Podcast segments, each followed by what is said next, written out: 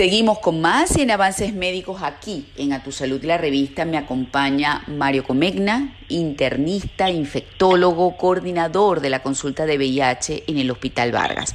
Con él vamos a abordar una noticia interesantísima de la semana pasada. Comenzaron los ensayos de la vacuna contra el VIH en humanos. ¿Qué significa esto? Buenos días, doctor Mario, gracias por estar con nosotros. Hola, hola María Laura. A ustedes por invitar y adicionalmente por informar a la gente que es importante. Sí, porque se habla mucho de COVID-19, sabemos qué es lo que nos está afectando en mayor proporción, pero, pero siguen habiendo noticias importantes en el mundo médico en general. Y una de estas informaciones precisamente es la de la farmacéutica estadounidense Moderna que comenzó a probar su vacuna experimental contra el virus de inmunodeficiencia humana VIH en humanos. ¿Qué información eh, maneja al respecto? ¿Cómo ha sido el avance eh, a esta etapa experimental? Sí, una de las pocas cosas buenas que ha traído el COVID-19, el virus de SARS-CoV-2, es la investigación y gracias a esa investigación se ha traspolado a otras patologías, en este caso el VIH, y se están generando nuevos, digamos, prototipos de vacunas que, pudiera ser, que pudieran ser útiles. Eh, en este caso, la gente de Janssen y Janssen está probando una vacuna para VIH utilizando la plataforma de RNA mensajero, como es la de, la de Moderna y la de Pfizer, que lo que utilizan es unas modificaciones utilizando nanopartículas que hacen que el RNA mensajero, que es una estructura que está en el citoplasma de la célula, que genera proteínas, generen una proteína, digamos, parecida a los virus. En este caso se utilizan dos estructuras o varias estructuras que, la, que hacen que de alguna forma el organismo las identifique y genere un anticuerpo. Es exactamente el mismo, digamos, el mismo esquema que se utilizó para, para el SARS-CoV-2 y bueno, ya se ha probado en animales, parece que funciona bien. Ahorita comenzó fase 1, que es una fase para poder, digamos, de alguna manera, eh, establecer un poco seguridad y dosis y respuesta. Pero ya eso es un gran avance.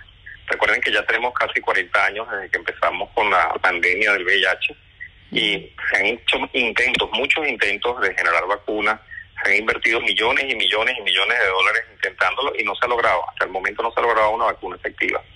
Hay estudios que son prometedores, de hecho, hasta el estudio de la vacuna de mosaico, bien está fundamentado en una que, digamos, en, una plataforma que también se está utilizando, que es con la utilización de vectores, en este caso el 26, que es la que tiene la, Sputnik, que es la que tiene eh, también la de Johnson y Johnson y de alguna forma se está, digamos, implementando esas, digamos, esas formas de, generar vacunas también para el VIH.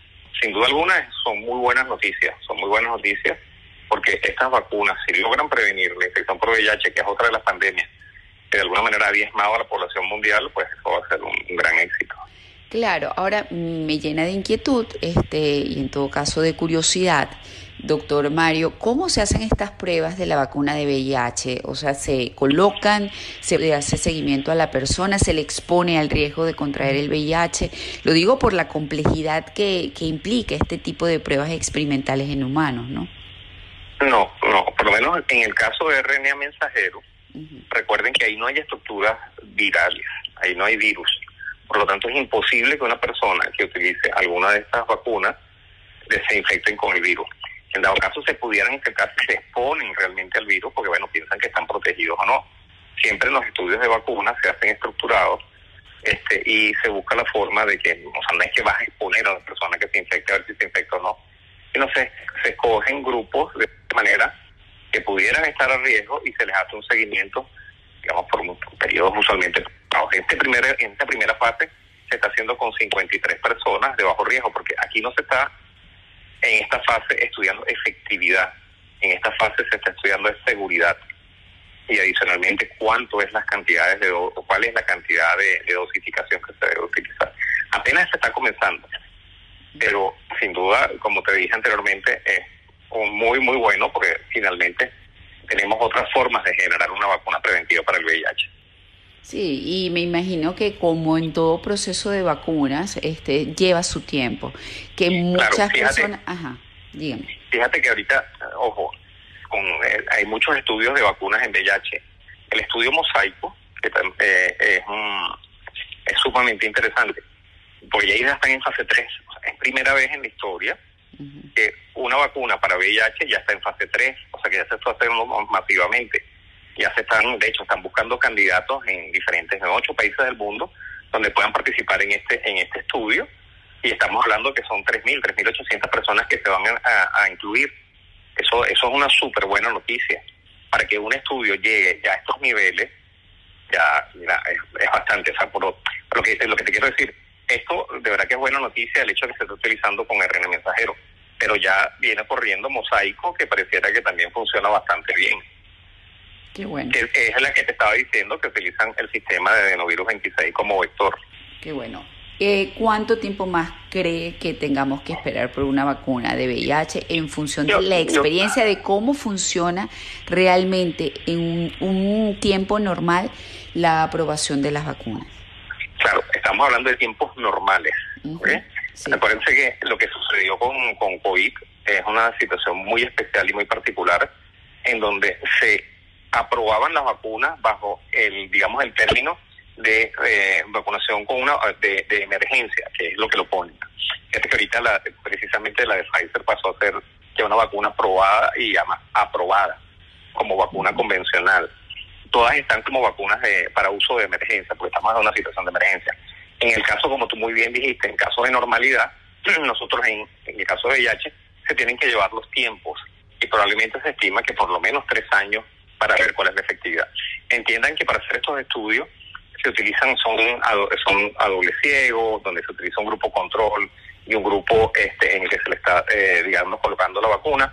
Ni siquiera el médico o el grupo que lo practica sabe cuál es la que de las dos que está poniendo, después se abre el estudio y se ven los resultados. Eso lleva toda una cantidad de tiempo, excepto que en el camino surjan alguna alguna eventualidad, pero normalmente no menos de tres años. Pero eso pasa rápido. Sí, sin duda alguna. Bueno, muchísimas gracias, eh, doctor Mario. Por favor, eh, ¿tiene alguna red social a través de la cual comparte información? Sí, este, ah, en, por Instagram está Proyecto 1113 y si quieren la página web que hay información, mucha información sobre VIH y SARS-CoV-2, tenemos este 1113.org. Allá están todos los artículos completos de, estos temas que son tan importantes. Seguro. Bueno, muchísimas gracias. A, eh, gracias a ti, María Laura. Al doctor Mario Comegna, él es médico infectólogo e internista, coordinador de la consulta de VIH en el Hospital Vargas.